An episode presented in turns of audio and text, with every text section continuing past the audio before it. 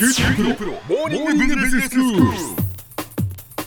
今日の講師は九州大学ビジネススクールで世界の経営環境の変化について研究されている村藤勲先生ですよろしくお願いしますよろしくお願いします。先生今日はどういうお話でしょうか？今日北朝鮮危機の話なんですよ。はい北朝鮮がミサイルどんどん飛ばしてると。ええでこの間あのスノムテなんて言ってたの覚えてます？スノムテ。はいはいスカッドノドンムスダンテポトンなんて言ってたやつね。ええスノムテかと思ってたらあのここのとこ火星12号だとかね、うん。火星14号というのを飛ばしてきてね。はい。で火星12号はグアムまで来ると。えで火星14号はなんとシカゴまで来ると。いうような話にだんだんなってきたんですよ。はい。で今度水爆実験が9月3日に、えー6回目の核実験として起こっちゃってね、ええ。で6回目の核実験って水爆実験だったのと、いうことでアメリカに飛んでくるねあの核弾頭付きのあのミサイルがもうできつつあるんじゃないのと、いうことが分かってきちゃったんですね。はい。それでちょっとみんなあのどうしていいかという話をいろいろしてるんですけど、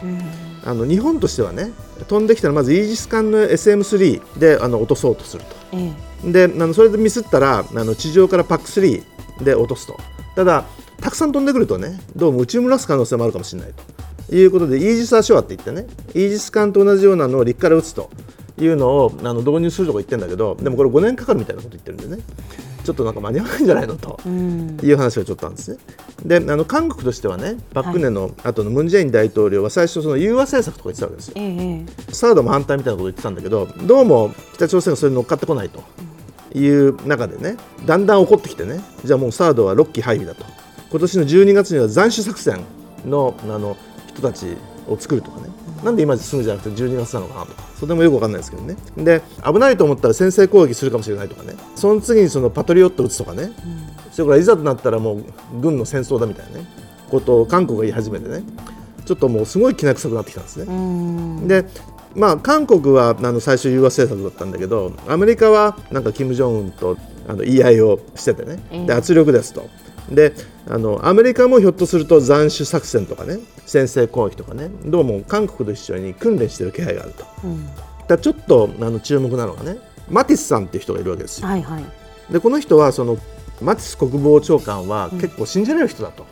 いう話があってね、で来日した時もねそうそうそう、ね。マティスさんいいんじゃないのとええ。いうふうにちょっとみんな思い始めてね、はい。でマティスさんがあの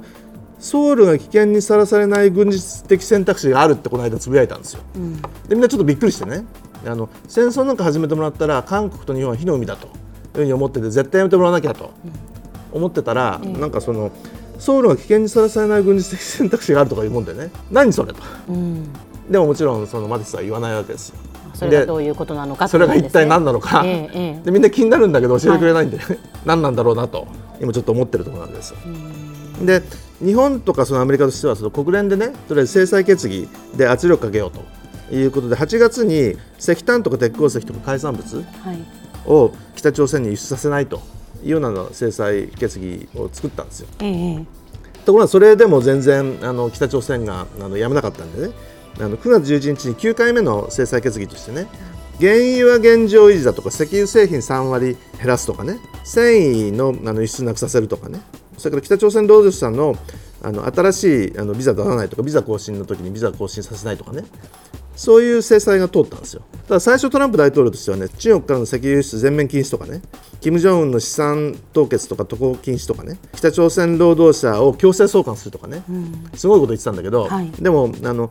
中国とロシアが両方とも賛成しなくてね、とりあえずまあ妥協してちょっとあの弱まったね制裁決議になったわけですよ。まあ、それでもその北朝鮮は怒っててね、もうなんかいつ何をするのかねよく分かんないことになってきたという状況なんですね。はい。で中国だけかと思ってたらなんかロシアがスリスリ4日出てきてねえ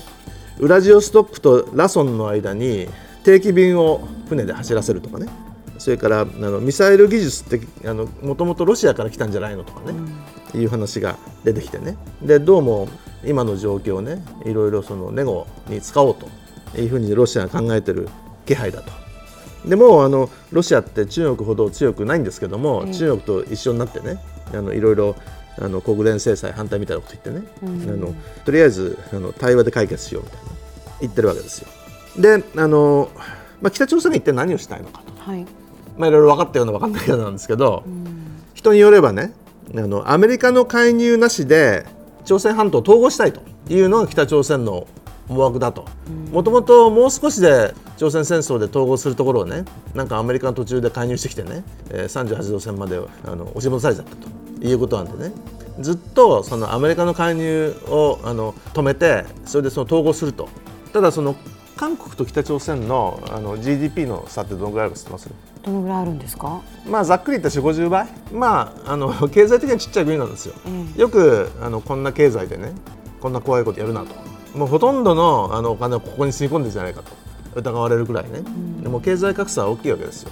で韓国の4 5 0分の1でねアメリカとのもう経済なんてもう比較にならないと。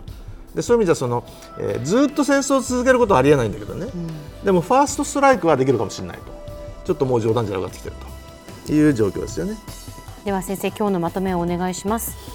あの北朝鮮のあの朝鮮半島統合に向けたアメリカの介入がない戦争準備というのはどうも着々と整いつつあるんじゃないかというふうに見えるんですね。でアメリカ大陸に届くね核弾頭付きの ICBM 火星14ですけども、えー、もうできてきちゃったと。で水爆実験もやっちゃったと。でアメリカと韓国はもう最近は斬首作戦とかねミサイル発射の兆候を探知したら先制攻撃するかもしれないというような状況になってきたと。中国とかロシアは対話による解決を求めてるんだけども、まあ、国連は一応中ロが合意する形で制裁を強化しつつあると。でそんな中でマティス国防長官がソウルが危険にさらされない軍事的選択肢があるみたいなことを言うもんでね。何それと、うん、で一体日本は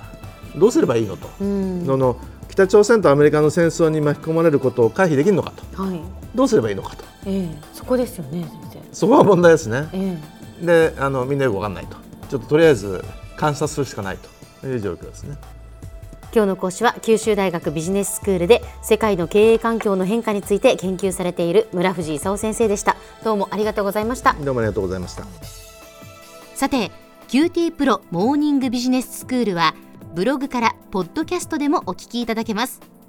また毎回の内容をまとめたものも掲載していますのでぜひ読んでお楽しみください QT プロモーニングビジネススクール。お相手は小浜もとこでした。